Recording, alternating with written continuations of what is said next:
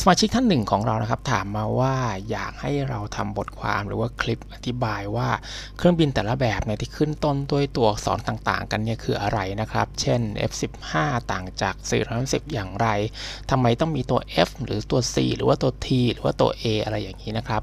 TF คิดว่าก็ดีเหมือนกันนะครับ เพราะว่าจากกรณีที่กองทัพอากาศไทยเนี่ยจัดหาเครื่องบิน AT6 เนี่ยก็ทำให้เห็นว่ายังมีหลายท่านเนี่ยอาจจะลืมนึกไปว่ารหัสของเครื่องบินเนี่ยไม่ได้มีเอาไว้เฉยๆนะครับหนูไม่ได้ตั้งเอาไว้เล่นๆนะครับ แต่ว่าเป็นการบอกประเภทของเครื่องบิน แล้วก็บอกขีดความสามารถบอกภารกิจนะครับ แล้วก็ที่สำคัญก็คือบอกว่าเครื่องบินลำนี้นะครับจะถูกใช้ทำอะไรบ้างนะครับ ซึ่งถ้าทราบข้อมูลตรงนี้เนี่ยก็จะไม่มีคำถามที่ว่าทำไมมีซื้อ F35 หรือ F16 หรือทำไมต้องไปซื้อ T6 หรืออะไรอย่างเงี้ยเราสามารถที่จะดูจากรหัสของเครื่องบินแล้วก็ตอบได้เลยนะครับ ว่าภารกิจนั้นคืออะไร การตั้งชื่อเครื่องบินรบเนี่ยจุดมีจุดสังเกตง่ายๆนะครับก็คือว่าแต่ละประเทศผู้ผลิตเนี่ยก็จะมีแนวทางในการตั้งชื่อแตกต่างกันไปนะครับ อย่างสหรัฐอเมริกาเองเนี่ยก็จะใช้ตัวอักษรนำหน้านะครับต่อด้วยตัวเลข เช่น U2 F22 หรือว่า C5 นะครับอันนี้ก็เช่นเดียวกับ G นะครับซึ่งก็จะใช้ระบบคล้ายๆกันแต่ว่ามีการกำหนดรหัสของตัวเองนะครับ เช่น J10 Y9 หรือว่า Z8 นะครับ ส่วนทางยุโรปเนี่ยใช้การตั้งชื่อเครื่องบินไปเลยนะครับ แล้วก็แยกรุ่นตามที่แต่ละผู้ผลิตกำหนดนะครับ เช่น Rafale Typhoon หรือว่า Gripen นะครับ ส่วนรัสเซียเนี่ยก็จะมีการเรียกชื่อตามบริษัทผู้ผลิต หรือว่าสำนักแผนแบบต่างๆ แล้วก็ต่อด้วยตัวเลขนะครับ เช่นซู30มิก17นะครับเออมิก MI17 นะครับมินะครับไม่ใช่มิก MI17 นะครับมิหรือว่ามิก35นั่นเองเป็นต้นนะครับ คราวนี้มาดูสหรัฐอเมริกาก่อนครับ องทัพสหรัฐนี่ก็จะมีการกำหนดหลักเกณฑ์ในการเรียกชื่อเครื่องบินรบ แล้วก็อุปกรณ์ต่างๆ เป็นมาตรฐานนะครับให้กับทุกเหล่าทัพเนี่ยใช้งานเหมือนกันนะครับเราเรียกระบบนี้ว่า Tri Service Aircraft Designation System นะครับซึ่งกำหนดในปี 1962 ที่จะทำให้เครื่องบินแบบเดียวกันเนี่ยถูกเรียกเหมือนกันนะครับไม่ว่าจะอยู่ในเหล่าทัพไหน ระบบนี้ครับก็จะมีสมการนะครับก็จะฟังดูซับซ้อนนิดนึงนะครับแต่ว่าจริงๆเข้าใจไม่ยากนะครับลองฟังตามไปนะครับสมการก็คือจะมี status prefix นะครับแล้วก็ตามด้วย modify mission แล้วก็ตามด้วย basic mission ตามด้วย vehicle type แล้วก็มี dash นะครับ หรือว่าขีดกลาง แล้วก็เป็น design number แล้วก็เป็น serial letter แต่ละอันเนี่ยจะเรียงกันไปนะครับ ไม่จำเป็นจะต้องใส่ทุกตำแหน่งนะครับ แต่ว่าส่วนใหญ่แล้วเนี่ย dash แล้วก็ตัวเลขเนี่ยก็จะต้องมีนะครับผม แต่ละอันนี้มีความหมายนะครับ ก็คืออย่าง status prefix เนี่ยจะใช้เรียกอากาศยานที่ไม่ได้มีใช้ในภารกิจปกตินะครับ แต่ว่าจะใช้ในภารกิจเฉพาะนะครับ ก็จะมีตัว G ชื่อใช้ในอากาศยานที่ต้องถูกงดบินถาวร มีตัว J เป็นอากาศยานทดสอบชั่วคราว ตัว N อากาศยานทดสอบถาวรตัว X อันนี้เราอาจจะได้ยินบ่อยๆนะครับเป็น experimental หรือว่าตัว Y เป็น prototype นะครับอย่างเช่น YF16 YF22 อะไรอย่างเงี้ยหรือเช่นตัว Z ก็เป็นอากาศยานที่ใช้ในระหว่างการวางแผนแผนนะครับผมเมื่ออากาศยานเหล่านั้นเนี่ยเข้าประจำการในภารกิจปกติเนี่ยก็จะลบรหัสนี้ออกไปนะครับ เช่น YF22 เนี่ยก็จะเปลี่ยนออกไปเป็น F22 เมื่อมีการประจำการปกตินะครับ ส่วนใน modify mission นะครับก็จะเป็นตัวอักษรที่เติมมาข้างหน้าตัวอักษรของภารกิจหลักนะครับ เพื่อระบุว่าอากาศยานแบบนี้เนี่ยถูกปรับปรุงมาให้ทำภารกิจอะไรเพิ่มเติมได้นะครับ ส่วน Basic Mission นะครับเป็นตัวอักษรหลักที่จะถูกกาหนดเอาไว้ เพื่อเรียกภารกิจหลักของเครื่องบินลำนี้นะครับซึ่งตัวอักษรเนี่ยส่วนใหญ่ก็จะใช้ร่วมกันระหว่างทั้ง Modify แล้วก็ Basic Mission นะครับแล้วก็จะเป็นจุดสำคัญที่แสดงให้เห็นว่าเครื่องบินลำนี้ถูกออกแบบมาทำภารกิจอะไรนะครับเป็นอย่างแรกเลย แล้วก็สามารถทำภารกิจอะไรได้เพิ่มเติมนะครับซึ่งเราน่าจะจะคุ้นเคยกันดีกับชุดตัวอักษรนี้นะครับก็เช่น A นะครับก็มาจาก Attacker นะครับ B Bomber C Cargo นะครับหรือว่าเครื่องบินลำเลียง E ก็เป็นเครื่องบินแล้ววอร์แฟร์นะครับ F ก็ชัดเจนนะครับคือเป็น Fighter H ก็เป็นเครื่อง Search and Rescue นะครับไม่ใช่เฮลิคอปเตอร์นะครับ อันนี้เป็น Search and Rescue K ก็เป็น Tanker นะครับก็คือเป็น Kerosene Carrier Kerosene ก็คืออน้ำมันอากาศยานนั่นเองนะครับ หรือว่าก็จะมีหลาย ๆ อย่างนะครับ เช่น M Multi Mission Q ก็จะเป็น Unmanned นะครับ P เป็น Maritime Patrol หรือว่าเป็นอากาศยานลาดตระเวนทางทะเลนะครับ S Surface Warfare หรือว่า Anti Submarine Warfare นั่นเอง แล้วก็ T Trainer U Utility คือเครื่องบินครับใช้งานภารกิจทั่วไป V VIP อะไรอย่างนี้เป็นต้นนะครับ แต่ก็จะมีเครื่องบินอีกประเภทหนึ่งครับที่ถูกกำหนดเอาไว้ว่าจะต้องมีตัวอักษรพิเศษนะครับ ก่อนที่จะกำหนด Basic Mission เนี่ยเพราะว่าแสดงเห็นถึงประเภทเฉพาะของเครื่องบินนั้นๆนะครับ ก็คืออย่างเช่นตัว D เนี่ยมาจาก Unmanned Aerial Vehicle Control Segment นะครับเป็นเครื่องบินควบคุมโดรน Glider หรือว่าตัว G นะครับเป็นเครื่องร่อนเฮลิคอปเตอร์ตัว H อันนี้เป็นเฮลิคอปเตอร์นะครับซึ่งจะแตกต่างจาก H ที่เป็น Search and Rescue อันนั้นนะครับผมตัว Q Unmanned Aerial Vehicle หรือว่าโดรนนั่นเองนะครับ ตัว S ตัว V หรือว่าตัว Z นะครับ V ก็คืออย่าง V V 22นั่นเองนะครับซึ่งหลังจากตัวอักษรเหล่านี้นะครับก็จะตามมาด้วยขีดกลางนะครับก็ตามด้วยเลขต่างๆนะครับแล้วก็ถัดมาเป็นเลขรุ่นนะครับก็จะเป็น A B C D เป็นตัวอักษรนะครับเรียงๆกันไป หรืออาจที่อาจจะโดดข้ามไปก็ได้นะครับ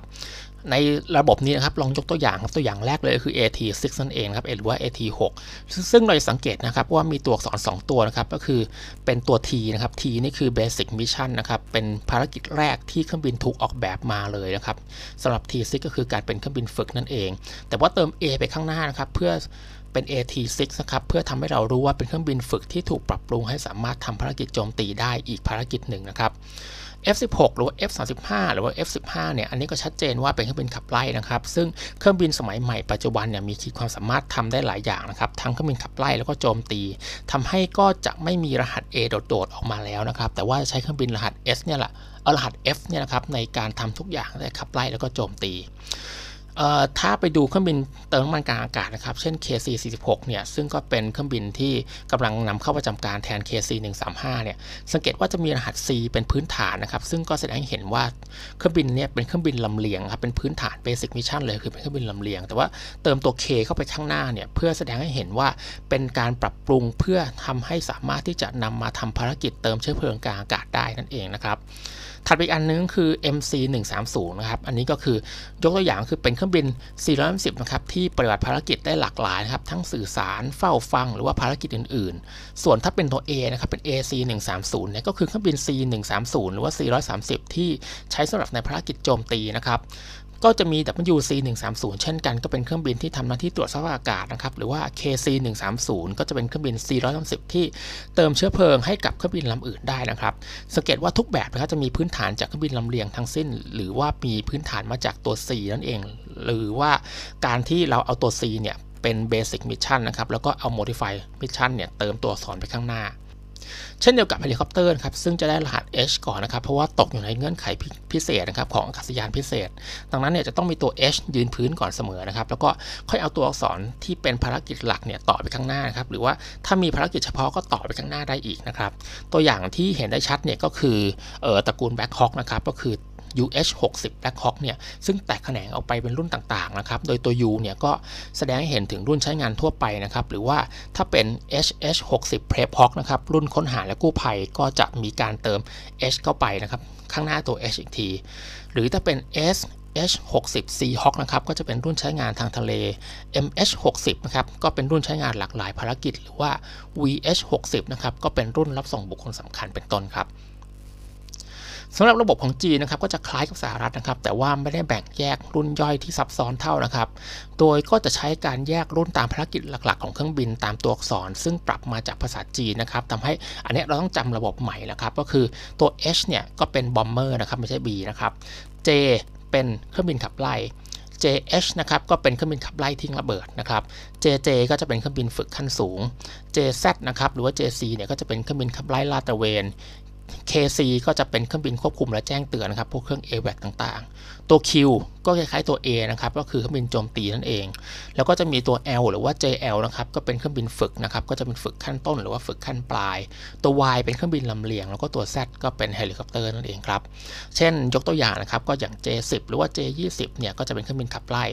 H6 นะครับ ก็จะเป็นเครื่องบินทิ้งระเบิด JL10 ก็จะเป็นเครื่องบินฝึกขั้นสูงครับ หรือว่า Y20 เนี่ย ก็จะเป็นเครื่องบินลำเลียงเป็นต้นครับ